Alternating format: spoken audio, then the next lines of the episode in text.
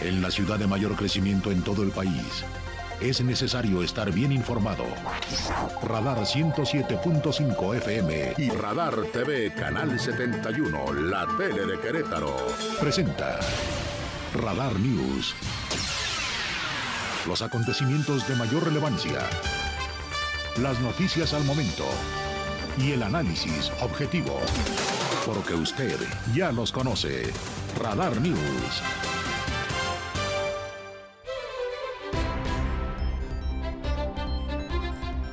Qué gusto saludarle en la tercera emisión de Radar News a través del 107.5 de su radio, el canal 71, la tele de Querétaro y por supuesto la www.radarfm.mx en transmisión simultánea. Yo soy Eliot Gómez y a nombre de mi compañera Diana González, titular de este espacio, le doy la más cordial bienvenida a este, el resumen del cierre de la jornada informativa.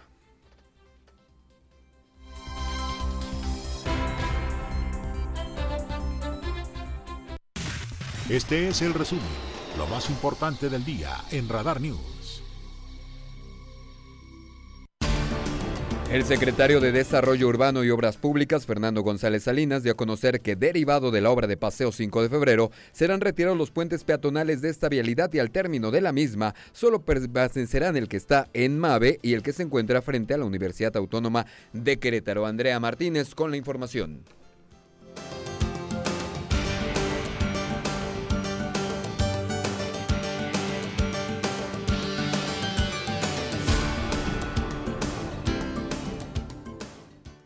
Debido a la obra de Paseo 5 de febrero, serán retirados los puentes peatonales de esta vialidad y al término de la misma solo permanecerán el de Mave y el que se encuentra frente a la Universidad Autónoma de Querétaro, dio a conocer el secretario de Desarrollo Urbano y Obras Públicas, Fernando González Salinas. Sin embargo, aclaró que por ahora dejarán todos los puentes peatonales que se encuentran a lo largo de 5 de febrero hasta que concluyan las obras de esta segunda etapa. Los vamos a dejar ahorita por lo pronto hasta que no terminemos la, sea, en cuanto ya no puedan este, subsistir, vamos a quitarlos.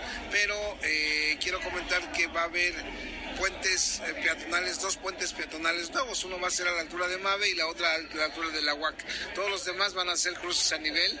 González Salinas añadió que como parte de la obra de Paseo 5 de febrero, además de los dos nuevos puentes peatonales mencionados, habrán cruces a nivel debajo de los puentes vehiculares, asimismo bajo un sistema que también se está diseñando para que los peatones puedan cruzar la avenida de manera segura. Los puentes peatonales que serán retirados llegado el momento son el de la Obrera, frente a Nestlé y el antiguo Hospital General de Querétaro. Para Grupo Radar, Andrea Martínez. Muchísimas gracias a mi compañera Andrea Martínez. Eh, también ella nos platica que se registran retrasos en los pasos de las unidades de Crobús por las obras de 5 de febrero, hablando precisamente de los temas de 5 de febrero. Estuvo Andrea Martínez con el director del Instituto Queretano del Transporte y quien confirmó que derivado de estas obras, algunas rutas del sistema de transporte público han registrado retrasos, pero son moderados. Escuchemos lo que nos contó.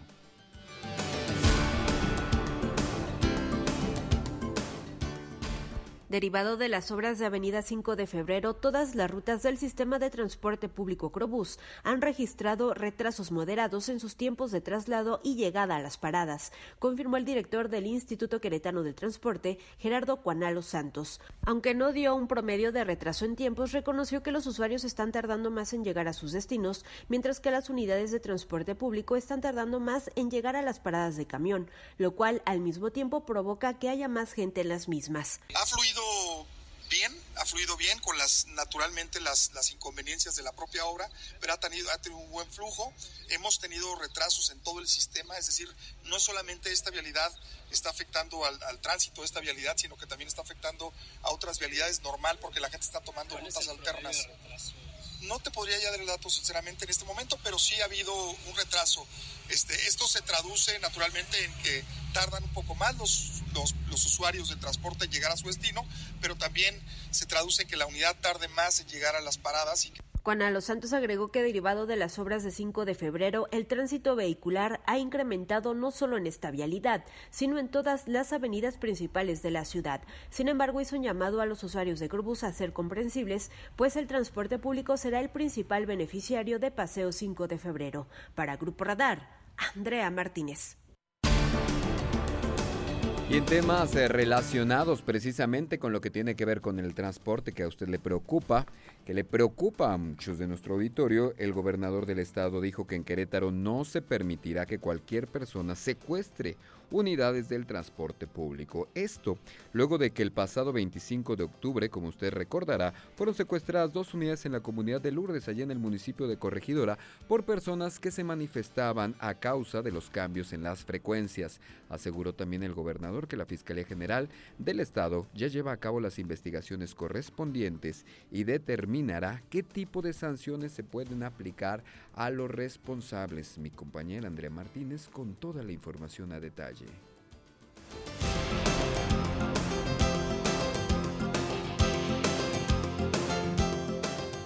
En Querétaro no se permitirá que cualquier persona secuestre unidades del transporte público, recalcó el gobernador del estado, Mauricio Curi González, esto luego de que el pasado 25 de octubre fueron secuestradas dos unidades en la comunidad de Lourdes, en el municipio de Corregidora, por personas que se manifestaban a causa de los cambios en las frecuencias. En ese sentido aseguró que la Fiscalía General del Estado ya lleva a cabo las investigaciones correspondientes y determinará qué tipo de sanciones se tendrán que aplicar a los responsables. La idea es que sigamos trabajando. Y si hay algo que no les guste, siempre estaremos dispuestos a escuchar y a platicar. El Instituto que en el Transporte ha puesto una gran cantidad de mesas de diálogo, de escucha, y se han hecho varios cambios, lo que han pedido, pero por ningún motivo vamos a permitir que se secuestren camiones este, nuestro estado, eso no es. Curi González señaló que este tipo de acciones tienen fondo político, lo cual no se quiere en Querétaro. Agregó que el Instituto Queretano del Transporte ha puesto en marcha varias mesas de diálogo y escucha con usuarios del transporte público de Corregidora. Por ello llamó a la ciudadanía a tener confianza, ya que se trabaja para bajar los tiempos de espera de las rutas y si hay algo que no guste, reiteró que el gobierno está dispuesto a escuchar y platicar. Para Grupo Radar, Andrea Martínez. Muchísimas gracias a mi compañera Andrea Martínez y a todo este maravilloso equipo. Vamos a hacer la primera pausa comercial en esta, la tercera emisión de Radar News. Y regresando platicaremos con Alejandra Ortiz Valderas. Alejandra Ortiz Valderas es la presidenta de la Asociación Mexicana de Agentes de Seguros y Fianzas y vicepresidenta del Comité de Membresías Nacional, AMASFAC. Y vamos a platicar acerca de los seguros para proteger a las empresas de los ciberataques. Hemos visto que en la realidad nacional este es un tema que toma vital importancia. Hacemos la pausa y yo regreso.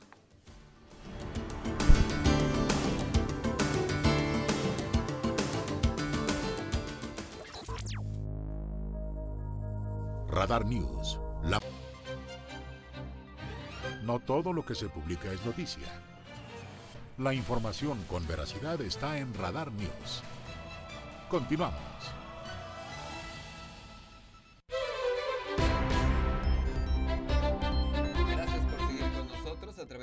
107.5 de su radio del canal 71, la tele de Querétaro y por supuesto la www.radarfm.mx. Yo soy Eliot Gómez y a nombre de Diana González les saludo en este, el cierre de la jornada informativa. Ponerse en contacto con nosotros es tremendamente sencillo, 442-592-1075, 442-592-1075 o también en las redes sociales como encuentra Radar como Radar 107.5 Querétaro en Facebook o como arroba Radar Querétaro en Instagram. Mi Instagram personal, arroba go.sotelo. Ahí podemos, podemos seguir la conversación. Déjeme le cuento antes de irnos con la entrevista, que los, el presidente de la Cámara Nacional de la Industria Restaurantera y de alimentos condimentados, Garabet Naranian, señaló que a pesar de que el Día de Muertos no es una de las fechas pues más trascendentales para el sector restaurantero, al atravesarse un fin de semana se espera un incremento en ventas del 15%. Así lo comentó directamente el presidente de la Cámara Nacional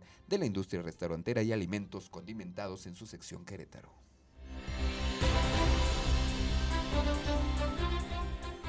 El Día de Muertos se festeja, sobre todo va a ser el beneficio para el centro histórico y los pueblos mágicos que tengan su, su, este, sus actividades correspondientes al Día de Muertos. ¿no? ¿Qué, ¿Qué, derrama? Lo desconozco todavía, falta ver exactamente qué va a ser cada uno de, de esos lugares para poder determinar qué derrama pudiéramos tener. Para el sector restaurantero, ¿cuál es la expectativa de esta fecha? ¿Es importante o no es, suele ser tan es, importante? es importante, pero no tan significativa como otras, como un 15 de septiembre, un 10 de mayo. O sea, sí es significativa, pero no, no, no es tan fuerte como otras.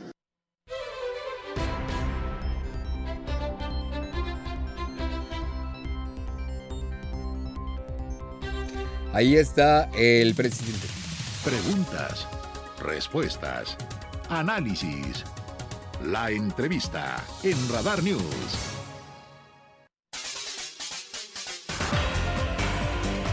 Le comentaba que escuchamos la voz del presidente Garabet Naranian y saludamos en esta del presidente de la Cámara Nacional de la Industria Restaurantera y Alimentos Condimentados de la Canirac, aquí en su sección Querétaro, donde nos decía que efectivamente al atravesarse un fin de semana va a ser interesante la derrama que se va a dar en nuestro estado. Le vamos a dar puntual seguimiento a eso, especialmente por un sector que está en plena recuperación. Y fíjese, déjeme le cuento, en otros aspectos, en aspectos igual de trascendentales. En México se registran o se registraron por lo menos en 2022 80 mil millones de intentos de ciberataques, no solamente a entidades gubernamentales, como ya lo hemos visto a nivel nacional, sino empresas y organizaciones mexicanas. Estas empresas han sufrido estos intentos de ciberataque en lo que va del año y han sido de lo más variados. Para eso invitamos el día de hoy a una experta, a una especialista. Está con nosotros y le damos la bienvenida a Alejandrina Ortiz Valderas, presidenta de la Asociación Mexicana de Agentes de Seguros y Fianzas, AMASFAC, aquí en Querétaro. Alejandrina, qué gusto saludarte. Buenas Muchísimas gracias, Eliot. Igualmente, buenas noches. Alarmante este número y bueno, vimos en la realidad nacional que este tema de los ciberataques pues toma una posición preponderante. Si está pasando en los máximos niveles de seguridad, imagínate muchas de las veces que decíamos en esta información lo que están expuestos las empresas y lo que están expuestos las personas a estos ciberataques, ¿no? Definitivamente. Imagínate si ahorita lo tenemos fresquecito, lo que le pasó a una entidad gubernamental, ¿qué nos puede pasar a nosotros? Que tenía la máxima seguridad en teoría. En teoría. Nosotros de repente, ¿qué hacemos? Ni siquiera tenemos la, la, licencia en el antivirus, nos metemos a sitios que no, nos conectamos a cualquier red que encontramos, hasta encantados estamos, ¿no? Encontramos una red abierta y métete. Y el claro. problema es que de repente nos metemos a redes, a la cuenta de banco y pues nos ponemos aún más susceptibles. Claro, desde tu teléfono, en el lugar que puedas conectarte, entras a, a, tus cuentas de banco precisamente, a tu información más esencial. Pero esto también es un tema cultural, ¿no? Porque lo hacemos todos prácticamente. Dime quién no lo ha hecho. Sí, no. Llegamos a cualquier este, hotel, a cualquier restaurante, tendrá la clave de Wi-Fi, nos conectemos a redes que no conocemos claro. y derivado de esto, precisamente aquí en México, más del 48% de los ataques fueron derivados de que nos conectamos a redes inseguras. Ah, Ese es uno bien. de los principales motivos. Ok, perfecto. ¿Y cuáles son algunos de estos intentos o qué es la información que buscan estos ciberataques tratar de conseguir de nosotros o de nuestras empresas? Pues va desde todos los aspectos. Tratan de secuestrar tu información, uh -huh. como hace tiempo también creo que le pasó, no era la Lotería Nacional, algunas empresas del sector privado y público que les raptan la información y te piden un dinero para poder okay. liberar tu información. Entonces es la primera, ¿no? El secuestro de información. También te llega a pasar bueno, a las personas físicas cuando tal vez no encuentran información con qué secuestrarlos, pues la información personal, uh -huh. ¿no? Pueden hacer también suplantación de identidad al tener claro. tus CIFES, tus documentos, tus documentos de banco y demás. Bueno, perfectamente pueden acudir a un banco pedir un préstamo en tu nombre. Claro, claro, claro. ¿Y qué podemos hacer además de tomar... Lo, lo que pasa es que la verdad realmente es virtualmente imposible no conectarte. Pues si pues, estás de viaje pues tienes que hacerlo. Si estás en un aeropuerto, aquellas personas que tienen que manejar su negocio y que por alguna razón tienen que salir de viaje, pues va a ser prácticamente imposible que estés buscando una red que sea muy seguro, que estés cuidando sus datos. Debe haber alguna otra manera de, de, de, de podernos cuidar o proteger. Bueno, hay diver diversas maneras. A nivel tecnológico, bueno, pues para empezar puedes proteger tus equipos y puedes este, consultar con un especialista en tecnología hay lo que se llaman las famosas VPNs, que es como una especie de puente. Entonces, a la red que tú te conectes, tienes que hacer puente con este como filtro de seguridad antes de accesar a tu información. Perfecto. Entonces, esa es una de las opciones a nivel tecnológico. La otra que yo te puedo platicar, pues es el tema de los seguros. Al final de cuentas, un seguro siempre será un respaldo, es un plan B es algo que si sucede el evento, si sucede ese riesgo, porque todos estamos expuestos a N riesgos, bueno, el seguro te va a respaldar. Entonces, en este caso existen seguros para empresas, para ataques cibernéticos. Muy bien. Porque a una empresa le pueden, te digo, secuestrar la información, pueden liberar esa información y toda la... Y extorsionarlos con esa Y no nada más a ellos, sino a los clientes. Claro. Sí, imagínate toda la cantidad de clientes que pudieran salir lesionados, Ahí afectados. Es todavía más grave. Exactamente. Entonces tú puedes pagar desde que te secuestren tu información, el hecho de que te demanden tus mismos clientes porque te robaron esa información, de que salgan afectados, amonestaciones o inclusive que tuvieras que volver a recapturar toda la información, suponiendo que no pagaste por el secuestro. A nivel empresarial es muchísima la afectación económica. Entonces, ¿cómo funcionaría ese seguro? Todo lo que te acabo de contar exactamente lo que puede hacer el seguro. El seguro te va a dar una, un respaldo legal, un respaldo operativo y un respaldo económico. Entonces, si tú necesitas que te asesoren para platicar el tema del secuestro de la información, si lo pagas, no lo pagas, cuánto ofreces, etcétera, te van a dar la asesoría. Si por alguna razón se perdió la información, entonces te pueden dar el recurso económico para que vuelvan a capturar, digitalizar y ah, reacomodar toda esa información que te pudieron haber robado. Tercera, bueno, pues pagar amonestaciones, multas y afectaciones a terceros por esa divulgación de la información. Perfecto, importantísimo precisamente para todos que prácticamente manejamos bases de datos, ¿no? Todos, imagínate una empresa como se me ocurre tiendas departamentales, cajas de ahorro, etcétera, que tienen muchísimos datos personales y que inclusive pudieran meterse a una tienda departamental y cambiarle el precio a las televisiones, a las salas, lo que sea. Y si tú te metes en ese momento y lo compras un peso, lo compraste. Entonces la empresa se ve afectada económicamente, ¿no? Y si a una empresa que tiene tus datos personales se los liberan y por eso te roban identidad, por eso te roban la tarjeta, etcétera, pues, o sea, digo, son diferentes afectaciones que puede tener una empresa e inclusive a terceras personas. Y por lo que estábamos viendo es más común de lo que todos creemos. Bueno, te digo, la realidad nacional nos lo pone en la cara, le puede pasar literal a cualquiera. Como tú lo comentaste, es cultural. Todos los mexicanos somos, a mí no me va a pasar, ¿no? No me voy a enfermar, yo no tengo planeado chocar, y todo tipo de cosas pasan por esa cultura que tenemos de a mí no me va a pasar. Sí, claro, sí, claro. Hay, hay, algo de irresponsabilidad, pero precisamente, bueno, parte de lo que, de, lo que hacen eh, y, de lo que precisamente eh, promueve la Asociación Mexicana de Agentes de Seguros y Fianzas es empezar a cambiar esta, esta filosofía. Sí, que se acerquen con un agente de seguros y pregunten, que se asesoren. Los seguros realmente son respaldos, digo, económicos, legales, operativos, pero también es importante que sepan que compran. ¿no? La gente a veces tiene miedo a acercarse a un seguro porque va a ser caro, no lo voy a entender, no me van a pagar.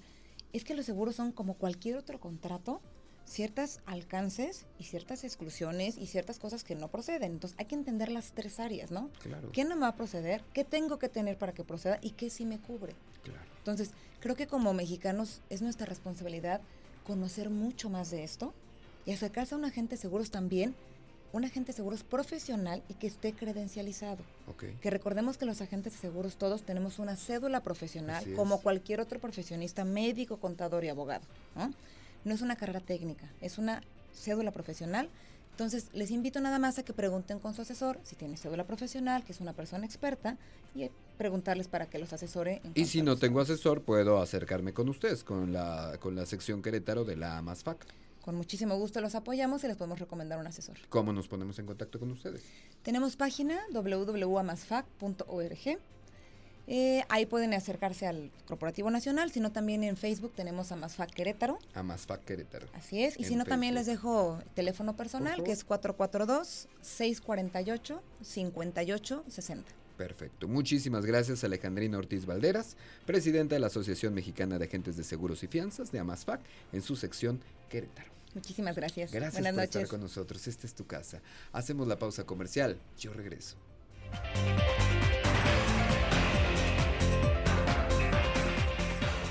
Radar News.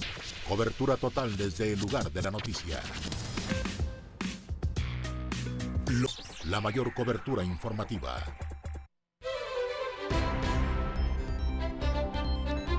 Estamos de regreso a través del 107.5 de su radio, Canal 71, la tele de Querétaro, por supuesto la multiplataforma www.radarfm.mx. MX. Yo soy Eliot Gómez a nombre de Diana González, titular de este espacio. Les saludo con muchísimo gusto en esta maravillosa noche de jueves, jueves 27 de octubre. Estamos a 65 días más o menos de que se termine este año, este el 2022, un año importante, un año de cambios, un año también de mucha reestructura y, de recomposición inclusive. Vamos con lo más importante, la información más importante generada en los municipios de nuestro estado.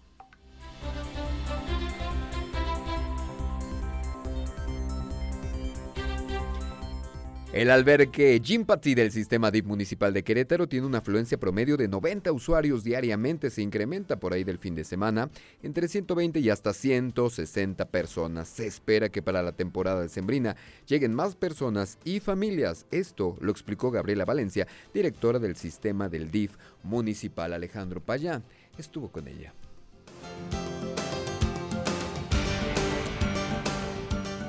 El albergue Yimpatí del sistema DIF municipal de Querétaro tiene una afluencia promedio de 90 usuarios diariamente, que incrementa en fines de semana de 120 a 160 personas, y se espera que para la temporada de Sembrina lleguen más personas y familias, explicó Gabriela Valencia García, directora del sistema municipal DIF. Sigue operando, abriendo sus puertas a las 19 horas y cerrando eh, a las 22 eh, horas eh, brindando lo que es el servicio pues, de, de, cena, de, limpieza eh, y la parte de lo que es el desayuno. Eh, la realidad es que ahorita los números vamos recibiendo alrededor, la afluencia que tenemos es de 90 usuarios diarios, incrementa todos los fines de semana, llegamos a tener alrededor de 130 usuarios y pues la época, la realidad es que más concurrida son las últimas semanas de 2022 y las primeras eh, de 2023. El costo por el uso del albergue es de 10 pesos.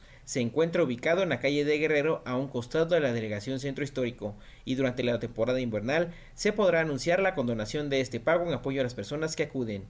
El porcentaje de usuarios del albergue es de un 60% de hombres, mujeres un 30% y menores en 10%. En promedio, diariamente de una a dos personas al día son a las que no se les permite el acceso a este albergue por no cumplir las reglas.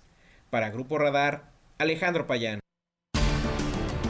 Muchísimas gracias Alejandro Payán. Fíjese, eh, con motivo del próximo 1 y 2 de noviembre, eh, pues los panteones, los panteones de la ciudad de Querétaro estarán recibiendo a las familias que visitan a sus seres queridos, a aquellos que se adelantaron ya en el camino. Por ejemplo, el Panteón Cimatario, que es el más grande e importante de la ciudad de Querétaro, las familias ya comenzaron a realizar la limpieza de las tumbas para dejarlas relucientes para el próximo Día de Muertos y así recordar de una u otra manera a sus seres queridos. El señor Pedro Martínez llegó muy temprano, por ejemplo, al Panteón Cimatario para limpiar y desmalezar inclusive la tumba de sus padres, como le decía, que se adelantaron y aprovechó y aprovechan estos momentos para recordar a seres queridos y las enseñanzas que les heredaron.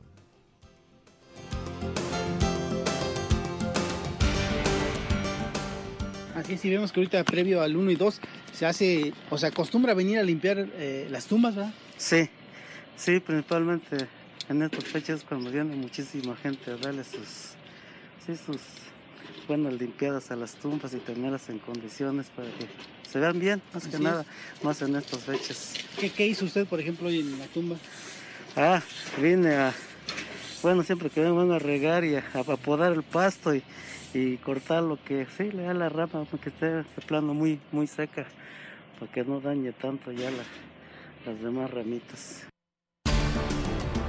Ahí mi compañero Iván González estuvo con don Pedro, que, eh, que como muchos de los queretanos visitará este 1 y 2 de noviembre a sus seres a sus seres más queridos. Vámonos con más información. En el municipio de Corregidora se tiene conocimiento que hay 150 calles que necesitan ser reencarpetadas. Dieguito Hernández, Diego Hernández, nuestro compañero reportero, estuvo, estuvo con el alcalde Roberto Sosa, quien apuntó que intervendrá en la mayoría de ellas.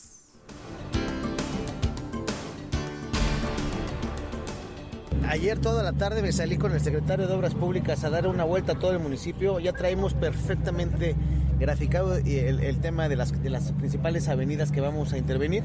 Lo vamos a presentar en los próximos días al hacia los regidores del municipio para que también ellos autoricen este programa, estos recursos y poder encarpetar a la brevedad las calles que tanto lo necesitan. ¿Cuántas calles más o menos? Traigo una relación de 150 calles, entonces este, no nos va a alcanzar para todas, pero a las más importantes sí. Mientras tanto, en el municipio de Cadereyta buscará el presidente municipal Miguel Martínez Peñalosa eh, liquidar la deuda de 100 millones de pesos que tiene el municipio con empresas y proveedores. Recordó que esta deuda fue heredada por pasadas administraciones. Andrea Martínez con la información.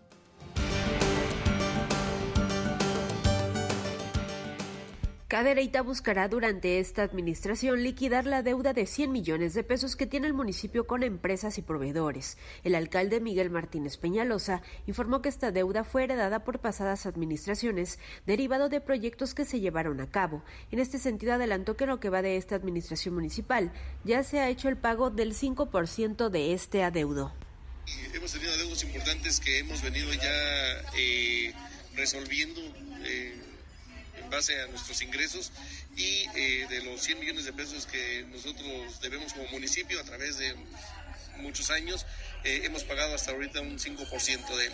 Recordó que el 30% de la deuda corresponde a proveedores y el 70% a más de 120 laudos que tiene el ayuntamiento. El presidente municipal adelantó que ya se han tenido pláticas con gobierno del estado para el adelanto de las participaciones estatales y poder subsanar esta deuda. Para Grupo Radar, Andrea Martínez.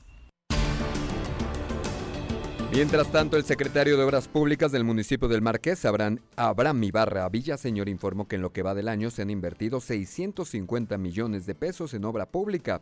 Esto permitió atender el 80% de las comunidades con al menos una obra o por lo menos alguna acción. Han sido 100 obras las que se han ejecutado en imagen urbana, colectores sanitarios, plantas de tratamiento y urbanización en colonias y comunidades. Escuchemos de viva voz al secretario de Obras Públicas del municipio del Marqués.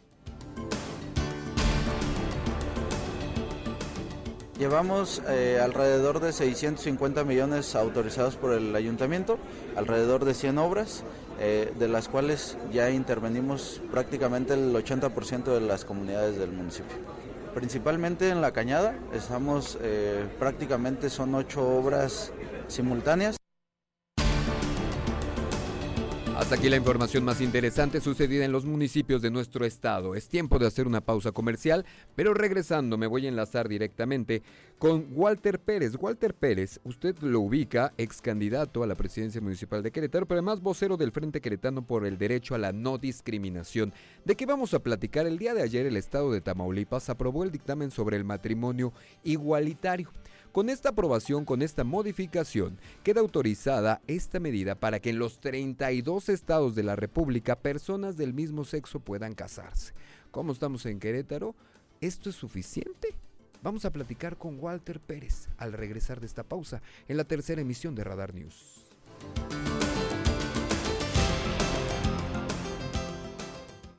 Radar News, la mayor cobertura informativa. Radar News, la mayor cobertura informativa. Preguntas, respuestas, análisis. La entrevista en Radar News.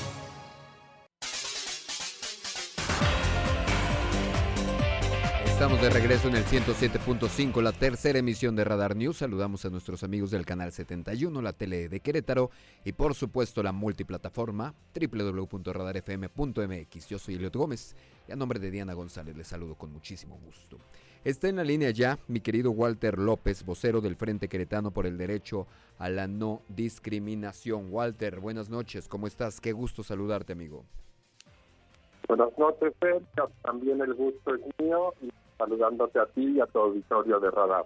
Muchísimas gracias, mi querido Walter López. El día de ayer el Estado de Tamaulipas aprobó el dictamen sobre el matrimonio igualitario. Con esta modificación quedan autorizadas para que prácticamente los 32 estados de la República eh, las personas del mismo sexo puedan casarse. Todos los derechos para todas las personas. Sin embargo, el tema no termina ahí, ¿o me equivoco? Sí, mira, este, finalmente después de 22 años estamos muy contentos porque el tema ya es legal en los 32 estados, como dices, lo cual esta reforma a los códigos civiles y familiares fue el gran portón de los derechos humanos para la comunidad LGBT. Pero obviamente pues siguen otras reformas que quedan pendientes, como la que tenemos en la 60 legislatura, que es proteger a niños, niñas y adolescentes de las mal llamadas terapias de conversión, que finalmente es torturarlos para eh, tratar de cambiar una orientación sexual o una identidad de género que la OMS y las autoridades de, salud mundiales han dicho que no se cura, que no es una enfermedad. Claro. Y como eso, pues la otra iniciativa que vamos a ingresar el, en noviembre, por tercera ocasión, el cambio de identidad de género, para que las personas trans pues puedan tener acceso a educación y a trabajo sin necesidad de andar ahí con con, con documentos que no coinciden con su identidad de Hasta lo más sencillo, sí, su, su, su papeleo más básico para cualquier trámite. Así es. Oye, mi, mi, mi, estimado Walter, vocero del Frente Queretano por el Derecho a la No Discriminación, aunque tengamos esta aprobación, aún hay cinco estados del país que no han reformado sus códigos civiles. Este panorama podría cambiar, es un tema ya de las legislaturas locales, ¿no? Sí, mira, tenemos cinco estados a dos niveles, Guanajuato y Chihuahua, y las legislaturas se han negado sistemáticamente a discutir el tema en, en, el Pleno, pero sus poderes ejecutivos han dicho, oye, yo tengo un compromiso con mi población LGBT y han hecho decretos desde el Poder Ejecutivo para que las personas se puedan casar con quien quieran. Este es el caso de Guanajuato y de Chihuahua. Pero pero tenemos tres estados como Chiapas, Aguascalientes y Nuevo León, donde la Suprema Corte, ahí la legislatura votaron por no aprobar el cambio y fueron demandadas por, por, por la comunidad LGBT y la Suprema Corte de Justicia emitió un dictamen diciendo que sí, que efectivamente era inconstitucional que no, este, que no se aprobara el matrimonio sin discriminación y por lo tanto les eh, pues les arregló la plana a las legislaturas de esos tres estados la Suprema Corte de Justicia. En resumen, tenemos después de esos cinco estados, el resto lo han hecho sus legislaturas muy responsablemente y haciendo los cambios como se debe desde los códigos civiles y familiares. Algunos tomándose un poquito de más tiempo, otros un poquito menos, pero a final de cuentas se, se, se, se ha hecho, se, se ha logrado, ¿no? Efectivamente, esto habla, pues son procesos colectivos que fueron muy largos, obviamente el empuje de la propia eh, comunidad LGBT, pero también de aliados y aliadas en los medios de comunicación como ustedes, en la Suprema Corte de Justicia, en eh, las defensorías de los derechos humanos y pues obviamente muchísimas familiares, compañeros de trabajo, empresas, etcétera, que apostaron por poner a, México en el siglo XXI de acuerdo con la constitución que nos rige. En el caso de estas legislaturas, de esta aprobación de las reformas que se han hecho incluso a los códigos civiles acerca del derecho precisamente a que personas del mismo sexo se puedan casar en todo el país, ¿es suficiente? ¿En el matrimonio termina todo? Creo que todavía tenemos pendientes que resolver y la sociedad en general tenemos pendientes que resolver con la comunidad, ¿no? Sí, efectivamente, esto eh, lo, hemos dicho en la agenda LGBT a nivel nacional, pues igual que, los jóvenes, nuestros jóvenes LGBT, pues tienen eh, precariedad en los trabajos, está el tema de salud, están muchos temas que nos acercan. Claro, finalmente estamos igual que todos los mexicanos, y en el tema de adopción, ahí hay diferentes criterios según los estados. Por ejemplo, aquí en Querétaro, la, ley dice que, para las adopciones cualquier persona que cumpla unos criterios puede adoptar si es soltera o si está casada. Obviamente, al abrirse el matrimonio igualitario en Querétaro, pues las parejas LGBT casadas pues pueden acceder ahí o, como ya estaba, parejas, personas sin distinción de, de orientación o identidad de género pues pueden eh, eh, adoptar como lo marca nuestro Código Civil. ¿En Querétaro qué sigue? Mira, en Querétaro lo que sigue es eh, básicamente pues el tema de la iniciativa para proteger a niños y niñas y adolescentes de estas ECOSIS, que, que ya está ahí, se está discutiendo y además se aprobó recientemente en el Senado mexicano, con lo cual creemos que va a ser mucho más sencilla la aprobación en Querétaro. Creo que ningún diputado o diputada eh, está a favor de torturar a los niños queretanos. Entonces creemos que eso va a pasar rápidamente. Y luego tenemos el caso, por tercera ocasión vamos a ingresar la iniciativa de cambio de identidad de género y eso eh, ya creemos que es un tema de dignidad humana porque a muchas personas trans el poder tener sus documentos corregidos las aleja de la precariedad laboral y, pueden acceder a mejores condiciones de trabajo. Y eso es simplemente pues este, una cuestión de dignidad. Perfecto. Mi querido Walter López, vocero de el Frente Queretano por el Derecho a la No Discriminación, te mando un abrazo grande. Muchísimas gracias por estar con nosotros. A ti, Elio, auditorio. Chao, chao. Muchísimas gracias también a todos nuestros compañeros que hacen posible esta emisión. Alejandro Payán en la coordinación informativa, por supuesto, Mar Martis en los controles técnicos del 107.5 y el maestro Caste en el, en el máster del canal 71, la tele de Querétaro. Yo soy Elot Gómez y a mí solo me resta desearle muchísimas gracias, una feliz noche y darle las gracias por el favor de su atención. Nos escuchamos mañana.